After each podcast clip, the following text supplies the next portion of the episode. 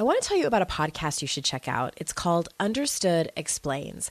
This season of the show is hosted by teacher and special education expert Juliana Urtubey, and it's all about how to navigate individual education plans, also known as IEPs. The latest season of Understood Explains covers topics like how to tell if your child needs an IEP and it busts common myths about special education. As a parent myself of a child who's had an IEP since kindergarten and he's now a 10th grader, I know how confusing, overwhelming, frustrating, sometimes daunting the whole process can be. I checked out an episode of Understood Explains called The Difference Between IEPs and 504 Plans. And what I love about it is how easily Juliana explains everything. She answers common questions that probably every parent or caregiver has. She dispels myths and is concise and to the point. To listen to Understood Explains, search for Understood Explains in your podcast app. That's Understood Explains. And there's a direct link in the show notes if you need it. This is your Kick Ass Life podcast, episode number 123. This is the Your Kick Ass Life podcast with Andrea Owen, a no BS guide to self help and badassery. Because, ladies, let's face it, life's too short for it to not kick ass. And here's your host, the girl who serves it up straight with a side of crazy, Andrea Owen. Hey there, ass kickers. Thank you for being here for another episode of the podcast. As always, I'm so glad that you're here. If you listened to yesterday's episode, it was part of the recovery series, episode five of that particular series. You probably heard that my father passed away on the 16th of October. So it was expected, but unexpected he was sick, but he wasn't sick for very long, just a few weeks. And so I traveled back and forth from North Carolina back to my hometown of San Diego a couple of times in those two weeks. And I was alone with him when he took his last breath that night. And it was terrible and awful. And at the same time, it was excruciatingly beautiful. I will be back to tell you that story in a couple of months, two or three months, when I can kind of wrap my head around the whole thing and wrap my head around how I'm going to tell the story and how it can be of service to all of you as well as be therapeutic for myself. And I am grateful for your patience over the next several weeks as I air rebroadcasts of some of my favorite podcast episodes, this being one of them with Christina Dunbar and as well as I have decided to put the recovery series on hold until January. And the last five episodes of that series will start back up again then. And yeah, I just need to kind of regroup and grieve and catch up and just be with all of this. It's kind of you know, part of me wants to jump back into work and get on with new episodes and do all of this stuff. But my gut tells me that I would be doing that as a way to run away and escape from feeling my feelings. You know, now that I don't drink anymore, I don't have all of these things that I used to do to numb myself. I have to be really careful about work and workaholism. So I need to take a step back and just take care of myself. I guess there's no other way of putting it. it. Is just to take care of myself. And I know that many of you listening have been through the loss of a loved one. And this is my first time. So it's all very new. And I guess, I mean, I would think it doesn't matter if it's your first time or your 10th time losing someone. It's still pretty excruciating. And yeah, it sucks.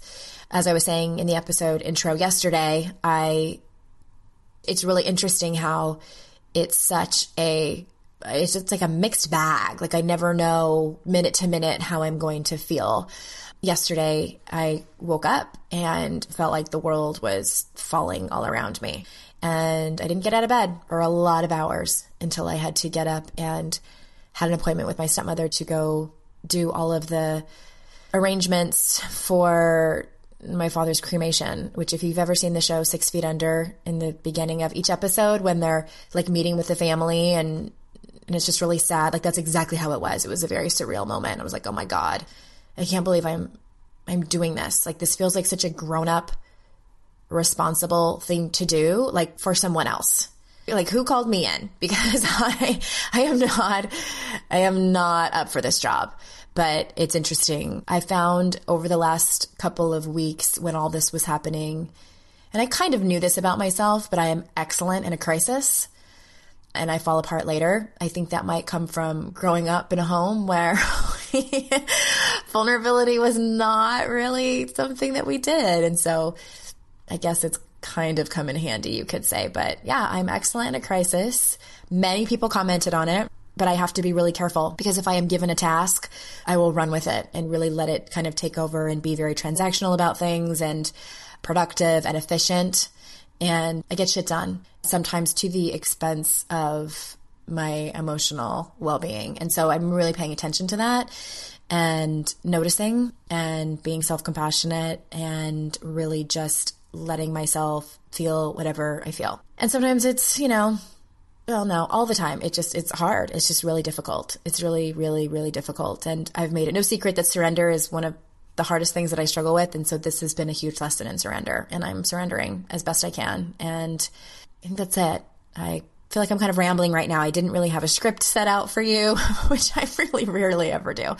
But I know that you'll love this episode. If you haven't heard it, it's from, I think early in 2015, it originally aired.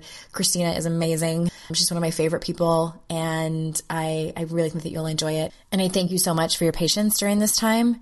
And I am really just grateful for your loyalty to the Your Kick Ass Life community and to the podcast. It just makes my heart explode. So thank you so much for that. And without further ado, here is the rebroadcast of Christina Dunbar.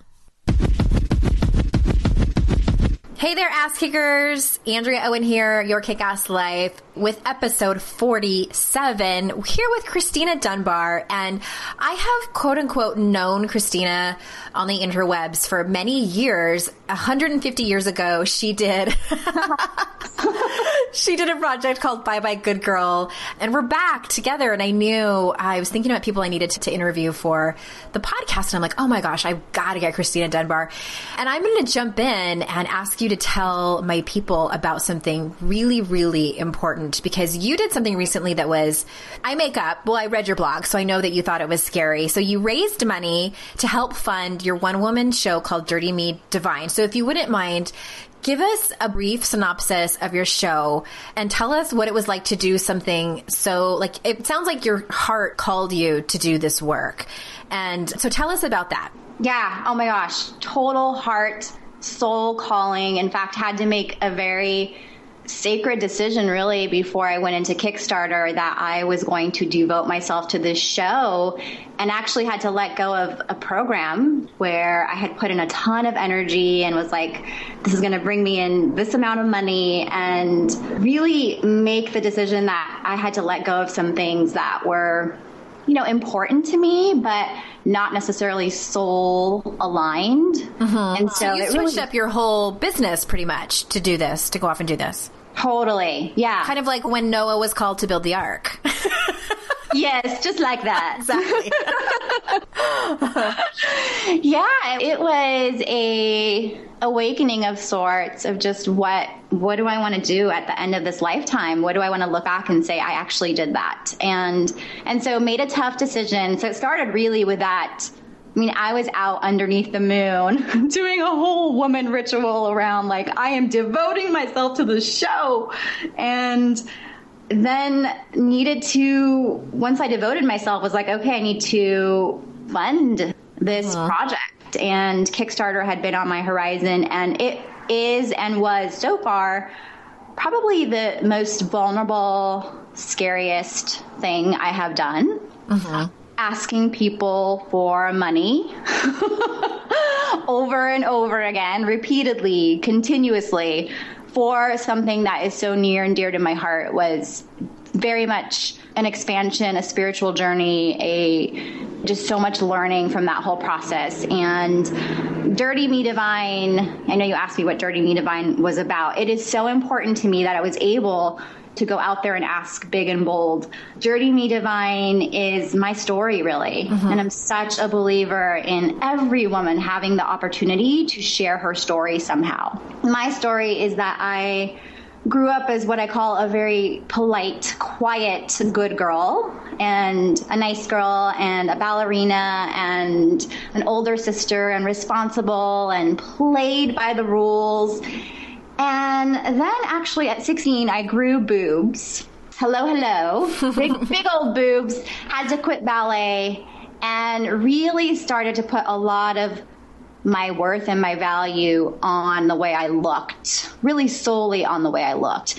And ended up moving to Hollywood at a young age and running out of money here. And because I had at that point really based my value on my looks, it was very easy for me to get caught up in the stripping industry where I got paid to be pretty. Mm-hmm. And that caused that job caused so much shame in my life. I stayed hidden in all other areas of my life, although I was very visible in the stripping industry. When it came to my dreams, when it came to speaking up in the quote unquote real world, I hid. I felt like I wasn't good enough. I felt like my story had so much shame. I just felt like I wasn't worth it. And really stayed stuck for so long and also had this wound around i know so many women can relate being visible and had this fear that if i spoke my truth i would be somehow metaphorically killed you know really rejected really hurt and so I did. I stayed so hidden. And this journey, this dancing journey, went on for so many years. And it really wasn't until I realized that all this pain really was a sacred contract for my soul. And I could choose to look at it as horrible, wrong, ugly, or I could really understand that this was given to me for a purpose. And I decided, you know, I remember at the end of my career, my dancing career, really deciding that this was a gift of sorts. And I was going to use this to somehow touch other women, that this pain was not just for nothing. And that's how the idea for Dirty Me Divine kind of was born. I started writing the show, I started writing about shame and sexuality, which is such a, I think, hidden sort of sinful topic still for women. And so Dirty Me Divine is really about healing shame around our bodies, our sexuality, and also for me, that was very connected to my voice as a woman. So I make that connection in the show around sexuality and voice. Wow. So that that was it. I sort of forgot for a second that we were recording and doing a podcast. Like I just felt like you were telling me the story, just you and me. Yay! Sorry, everybody else. I didn't have anything to say right there.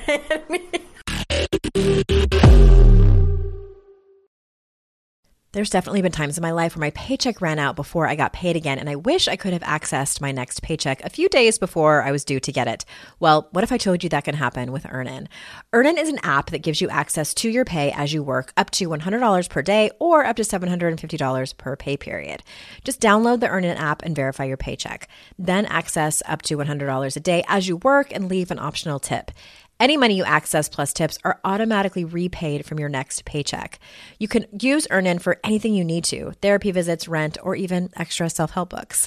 Make Earnin a part of your financial routine and join Earnin's over 3.5 million customers who say things like, when I think about Earnin, I think about financial stability and security. It gives me a lot of peace of mind. Download Earnin today, spelled E A R N I N, in the Google Play or Apple App Store. When you download the Earnin app, type in noise under podcast when you sign up. It really helps the show. Noise under podcast. Subject to your available earnings, location, daily max, and pay period max. See earnin.com slash TOS for details. Earnin is a financial technology company, not a bank. Bank products are issued by Evolve Bank and Trust, member FDIC. When it comes to raising kids, there's so much to consider. Things like what do we feed them? When do we feed them? How do they sleep? What does it look like to raise kind kids? How does their nervous system work? How do I keep myself calm? What are my triggers? There's so much that comes into play, and we are distilling all of that information for you at Voices of Your Village podcast, where we bring experts in the field of early childhood and education and psychology and across the board so that you don't have to comb the internet for information you get to show up and hang out and have shame free, judgment free conversations and insights into what it looks like to raise kind, empathetic, emotionally intelligent humans. I'm Alyssa Blask Campbell. I have a master's degree in early childhood education. I'm a mom of two, and I am walking this journey right alongside you doing this work. Come hang out with me at Voices of Your Village, and we can dive into real conversations with actionable tips.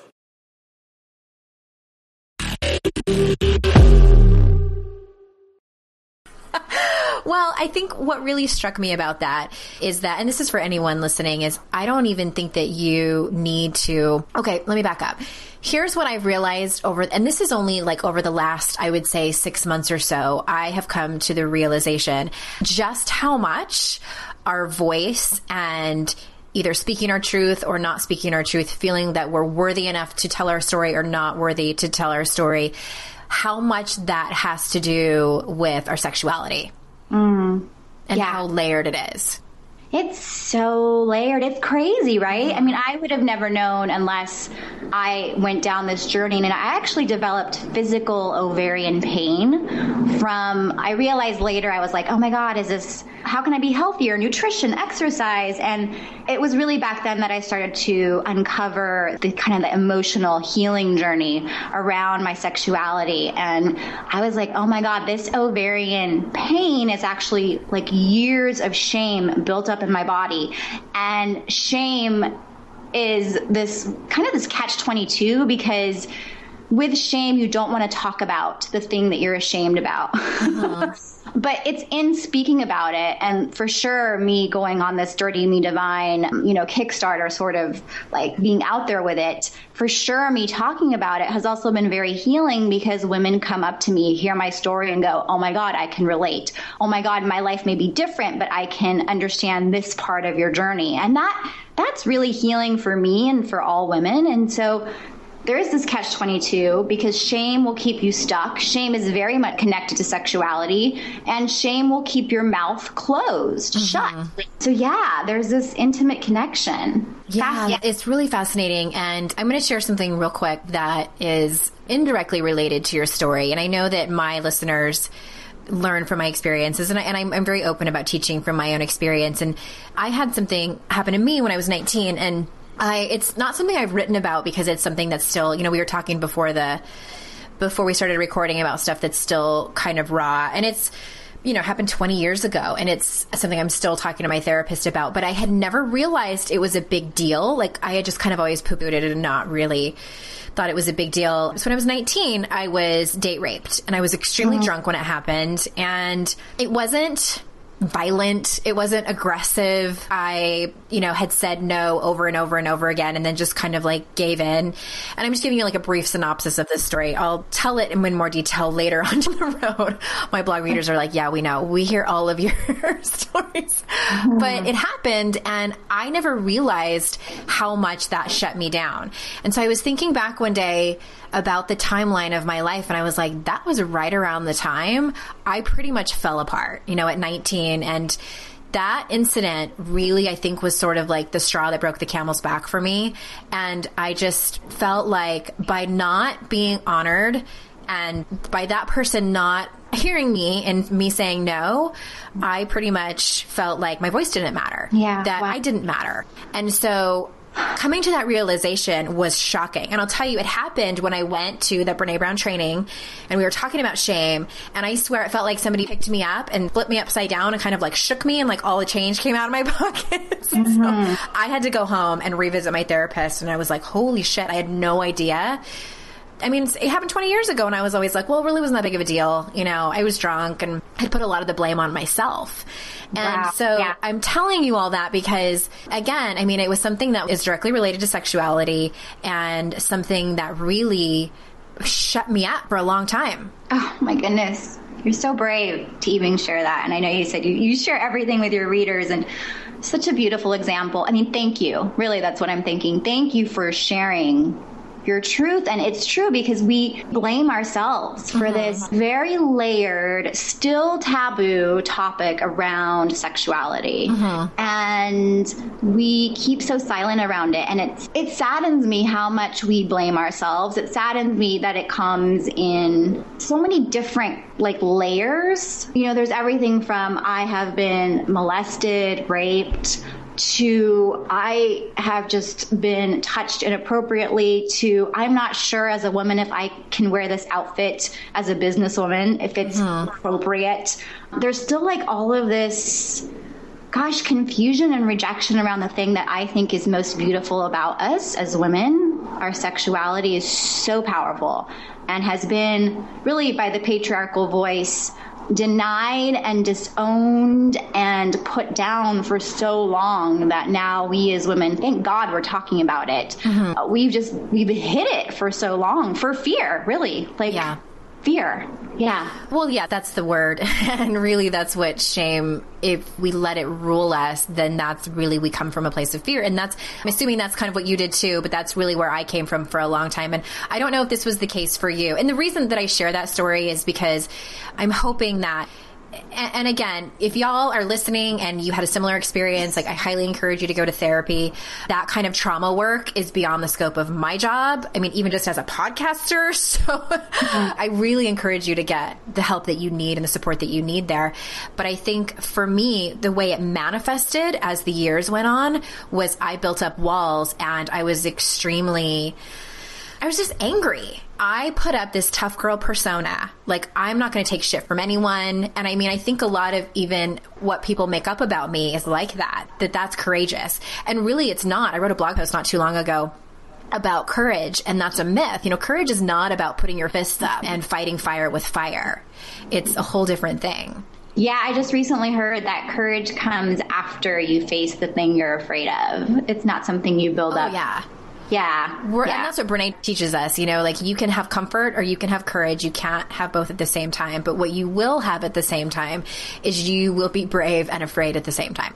Mm-hmm, totally. I have witnessed that again and again in my own life and was actually deathly afraid of the stage. And for me, it was visibility wounds, like I said earlier, and wounds around my voice too, and really being heard. I mean, I, like my pinky finger would shake, tremble at the thought of being seen. Like every part of my body, it just felt was vibrating and was so scary and it was not comfortable, but really facing that visibility wound over and over. Yeah. And I really do believe the things that we are most afraid of they have the most power, energy. Fear is just energy, really, in motion. And I believe whenever we feel that energy in motion, it's because there is so much power there. And it's such a great indicator of where we have purpose and are actually energized. Absolutely. Oh my gosh. If you were here, I would high five you because you're my soul sister.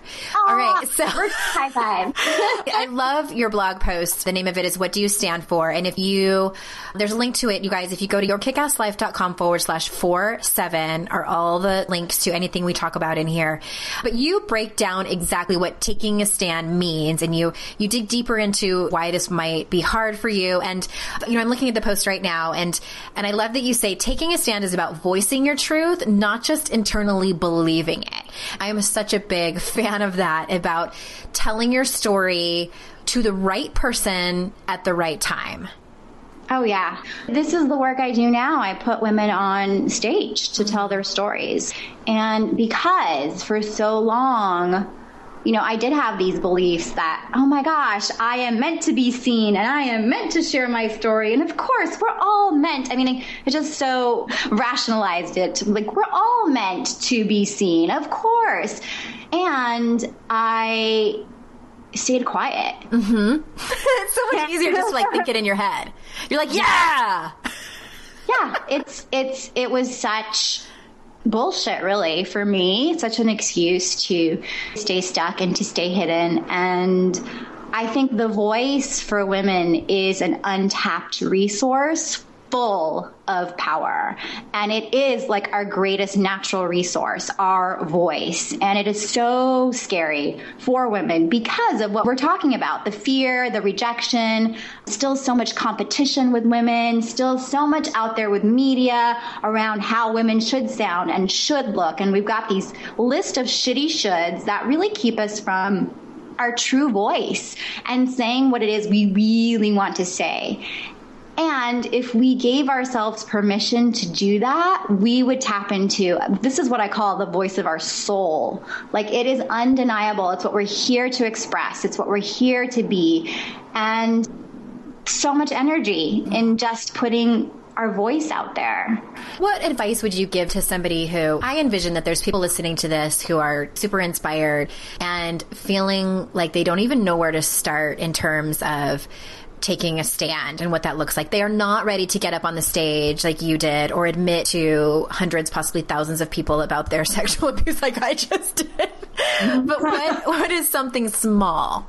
Yeah. Uh, for me, I started off with so I would go, say, to events and sit in the back of the room and raise my hand last, right? And so for me, it was simple things like, okay, I'm going to go to this event and I'm going to sit in the front row and I'm going to be one of the first person to raise my hand to ask a question, even if I don't know what the question is. I'm just going to raise my hand and use my voice.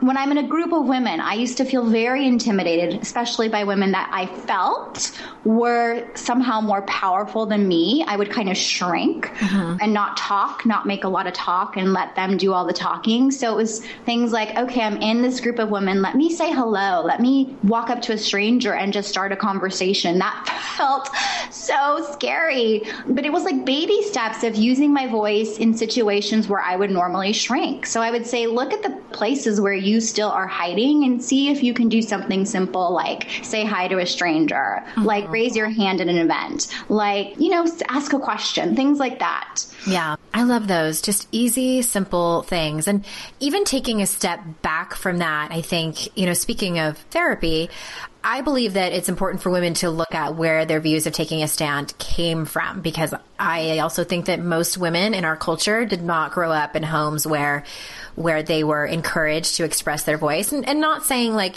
in the house that I grew up in it just wasn't a conversation that we ever have. I was I was never discouraged to use my voice, but I think even, you know, not encouraging girls our culture doesn't set us up to, to, do that. So I, I think it needs to start with people that you trust. And for me, that wasn't the case. So what do you think is one step they can change to change the beliefs that have been handed down to them? Yeah, I mean, I love journaling because journaling is a safe place to use your voice on paper. And so I asked myself those questions. Like, I'll bring up a belief and I'll say, I'll write down, well, where did that belief come from? And then I journal on that, like, oh my God, that came from a teacher, or that came from a parent, or that came from the voice of society. Because I kind of say we have the voice of society and we have the voice of the soul, and we could choose which voice we're going to listen to. And so for me, it was really noticing where beliefs came from and then asking the question, does it serve me? Uh-huh how does it protect me now? You know, why am I using it right now? There's a reason it's protecting some part of me. And am I willing to like let this go? So I would journal on some of those questions and really kind of get in there and like tease the belief apart just to become aware. I love that. That's actually something I haven't done in a long time. I might take that advice, Christina. Yay, let's journal tonight. I have a little journaling circle. Get our PJs on. But yeah, I think it's so I love it's it's really important. I actually do give that exercise out to clients, especially when family of origin stuff comes up and, and we aren't sure where it came from because let me tell you, it's easy to be in your 30s or 40s and there's a belief that has been hanging around and it is our truth. We are married to it. Hmm. It's hard to unpack that and really sort of and I think maybe sometimes we don't ever even get to the bottom of it. I don't know. I make up this sometimes. We're just like, I have no idea where this came from. It's just always been there. so like embedded. we just don't know. Yeah, yeah. and I, I, loved your series of questions too. I just I love the kind of belief shaker of, and I think this is one of Byron Katie's four questions of who would I be without this belief? Mm, yeah. Oh, it's so good. Mm-hmm. How would taking a stand be easier? Yeah. Yeah, it's, yeah. And that's why I love also working with my inner artist because it's all about being in the present moment and also allowing the feelings that come with beliefs. Like, really, for me, the big game changer was to be with my fear and act with it, despite of it, to really just be with that energy of fear, of shame, of anger sometimes, right? Like when taking different actions, when acting in behalf of my bigger dreams. I really had to learn how to be with my fear. I mean, because fear is just constantly coming up for me as I expand and grow. And so mm-hmm. that was big too. Like I, I did the dissecting of the belief and the fear would still be there. And I still had to dance with it. And, and so learning to be uncomfortable in my body, like being more and more comfortable with being uncomfortable and being with the energy of all of that fear, that for me was also a turning point because I got to like take action and like we were saying earlier, courage came after, mm-hmm. right? Hey there, I'm Debbie Reber, the founder of Tilt Parenting and the author of the book Differently Wired. The mission of Tilt is to change the way neurodivergence, whether that's having a learning disability, having ADHD, being gifted, autistic, or some combination of all of the above, is perceived and experienced so differently wired kids and the parents like us raising them can truly thrive. On the Tilt Parenting podcast, I get to talk with authors, therapists, educators, and parenting experts who are committed to this mission. I ask the questions my listeners are most curious about when it comes to supporting our kids. And in turn, my guests share strategies for challenges, out of the box ideas for navigating school, best practices for therapies, tips for advocating, and so many thoughtful insights on what it really takes to help our kids grow up feeling seen and respected so they can create awesome lives for themselves. I know that raising a differently wired kid can feel overwhelming and isolating, but I promise you, you are not alone, and it can feel so much better.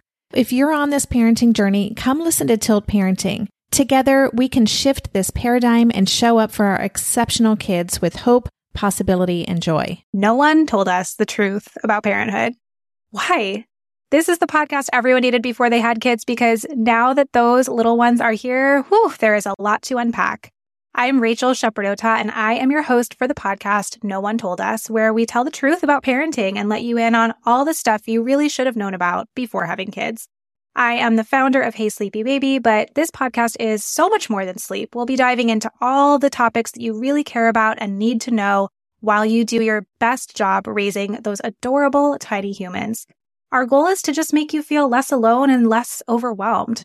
There are so many things that no one tells us before becoming a parent, and I think that we should really pull back the curtain on becoming a first time or second time mom or dad to share the good, the bad, and the ugly.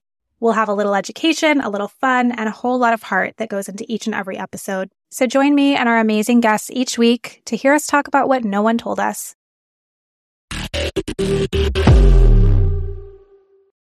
So many things I want to point to. Yes, yes, and yes. And for sure, the whole like being in your fear. And it's funny, I, I had a long term client and we had stopped working together and she came back for like a, a follow up session and she, you know, told me something that was going on. And she said, I'm really uncomfortable in this. And can you remind me what it is that I need to do to get out of here? And I was like. I don't have a magic pill or mantra or exercise for you. And this is life. Like, this is you being human. It's part of the human experience and it's a part mm-hmm. of your mm-hmm. growth because we never grow when we're comfortable and smooth sailing. It's when shit gets hard, you know, when you do one woman shows and raise money for it. Like, that's when you grow the most. And really, just that whole, being comfortable. I don't know if you ever be. I'm not comfortable being uncomfortable. I'm uncomfortable being comfortable. I think. You know, I don't know if you know this me, but I got sober about three and a half years ago, and it's like that was a real turning point for me to be uncomfortable and be in fear and not numb it out because I think yes. that's another really common thing that we do as women. Yes. Oh my goodness. Totally. We numb out our feelings. Really, I think all feelings that are outside of the quote unquote norm ecstasy, rage, fear those are big ones that I like to talk about with women. And gosh, we're feelings are. beautiful. They make me realize that I am alive. And unfortunately, we're not taught that. We're taught to shame the feelings that mm-hmm. take us outside of the comfort zone of what other people are comfortable with. And really bold women, they're not trying to make you comfortable. They're being themselves. Mm-hmm. And so feeling those feelings, being with those feelings, accepting them, allowing them, knowing that they are for me a guiding light and what make me a divine badass goddess it's really been a journey on allowing those feelings in. Mm-hmm. Yeah, it's crazy. Sometimes I just, it's funny. It's for me, and you know, I, I, am saying this because I, I repeat myself a lot, and I say this to my listeners is one of the things that gets me through that, those times where I, am in feelings that I don't love, you know, intense fear or rage or severe anxiety is my support system because the mm-hmm. old me used to isolate or numb those were yes. my go-tos. And now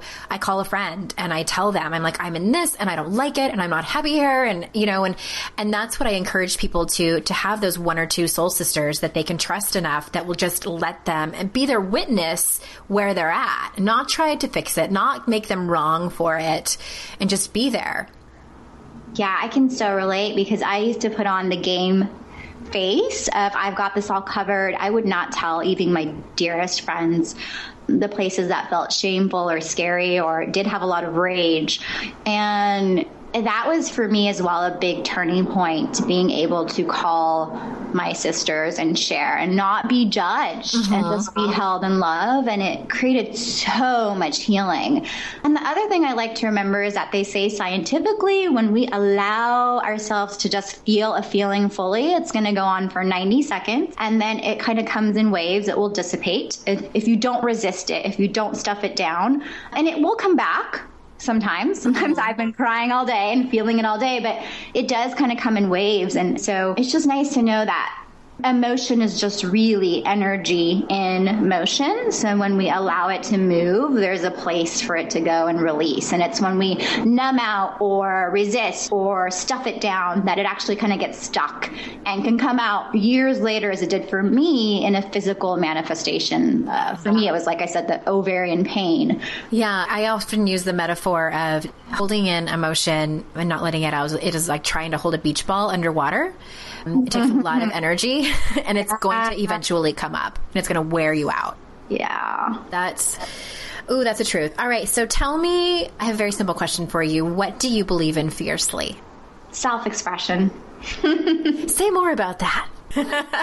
I truly know that we are here to be fully self expressed, that we have a unique thumbprint on the world. We have something to give. And we knew when we were younger, before we were told we were too loud or too quiet or too pretty or too ugly, before we were told all of those things and we were just fully expressed, we knew. We knew what we were here for. And so I know that each soul is here to be witnessed in that expression and to have that kind of internal freedom to say what it is you want to say, to dress how you want to dress, to make the art that you want to make.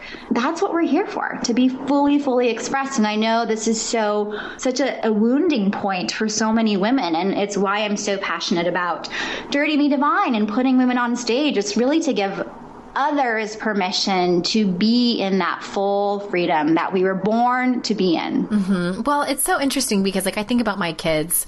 My daughter's five, and she, at a really young age, like at three and a half, she was already wanting to pick out her clothes. And I thought I had at least another year left of being able to buy them for her. No, yeah.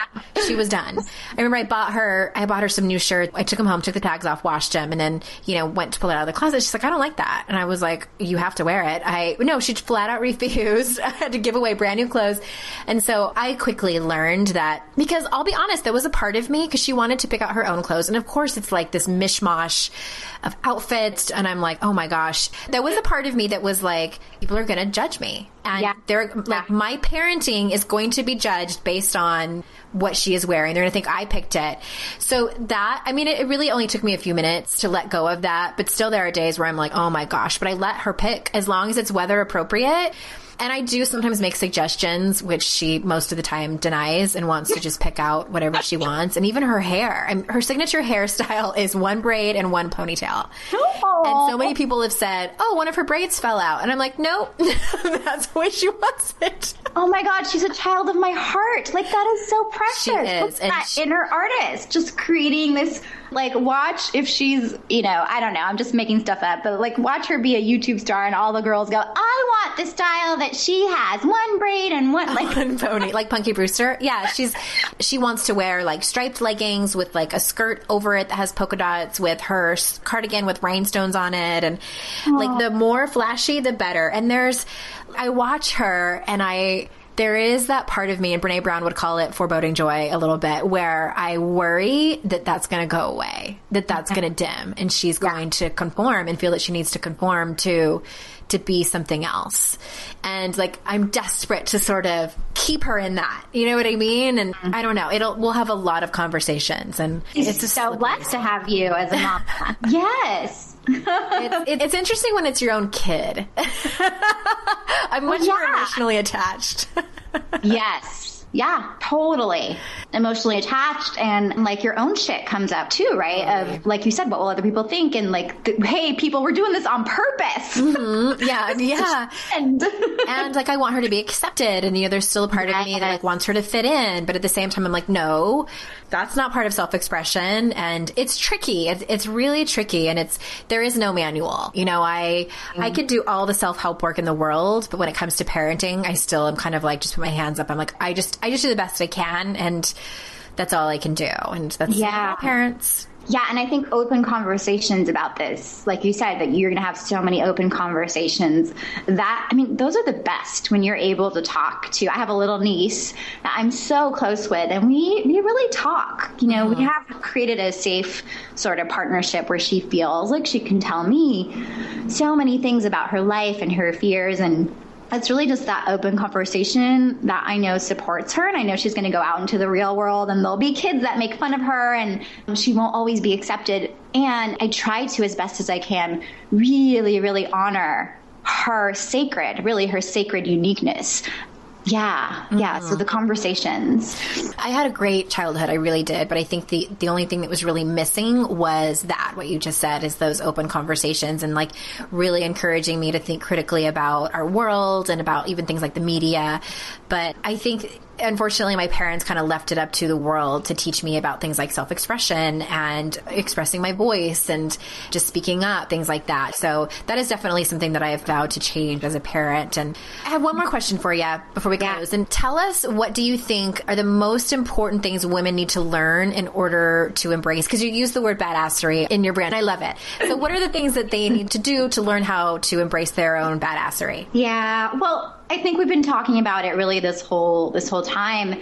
For me, being a badass, it's really about being true to your soul, your soul self, really being true to yourself.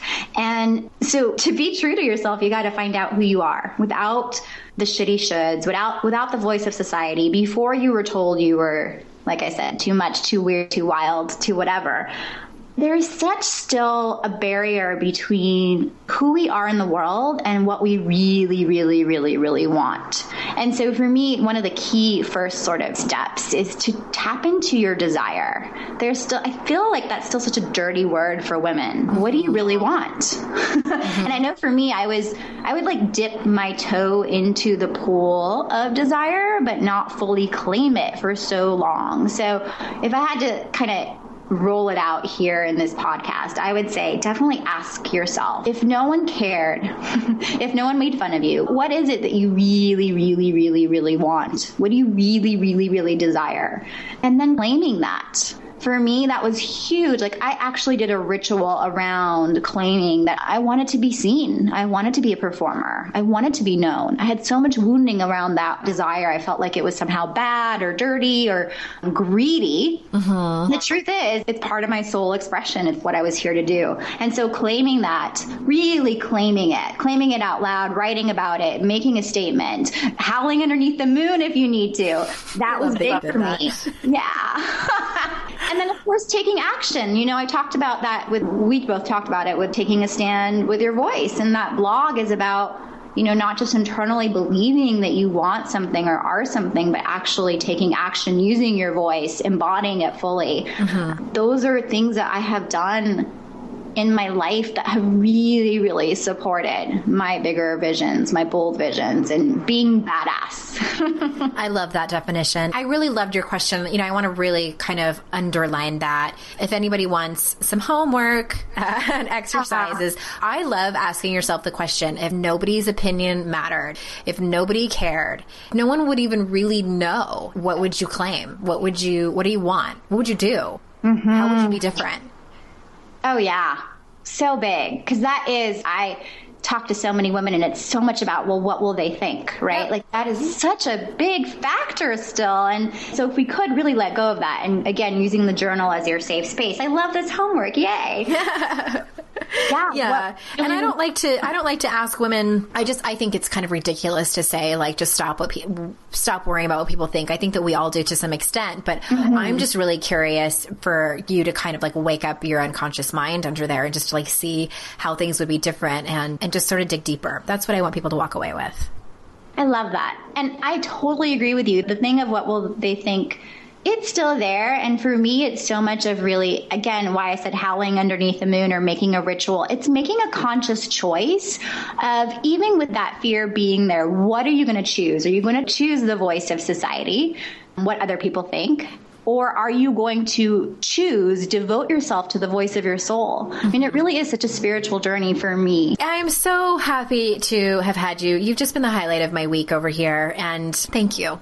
Aw, I'm like so excited for this call, this conversation, and, and you and your work, and we got to connect. And I'm very grateful for this for this time to be so real with you. You're such a beautiful example of realness. So thank you. Well, thank you, and tell people where they can find more about you, and so they can consume all things Christina Dunbar. ChristinaDunbar.com. that was easy. Check her out, ChristinaDunbar.com. I will see you all in cyberspace. Bye bye.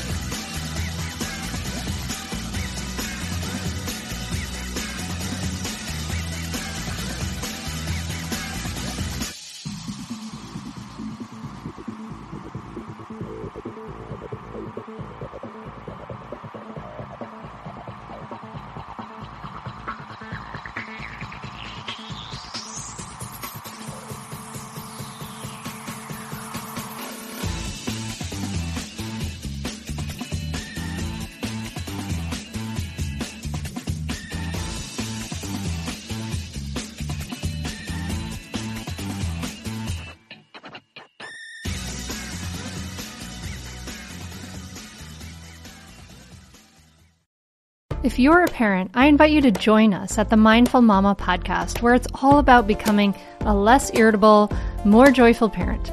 With sometimes hilarious and always thought provoking experts and friends, at Mindful Mama, we know that you cannot give what you do not have. And when you have calm and peace within, then you can give it to your children. I'm Hunter Clarke-Fields, and I can't wait to see you there. Listen in to the Mindful Mama podcast.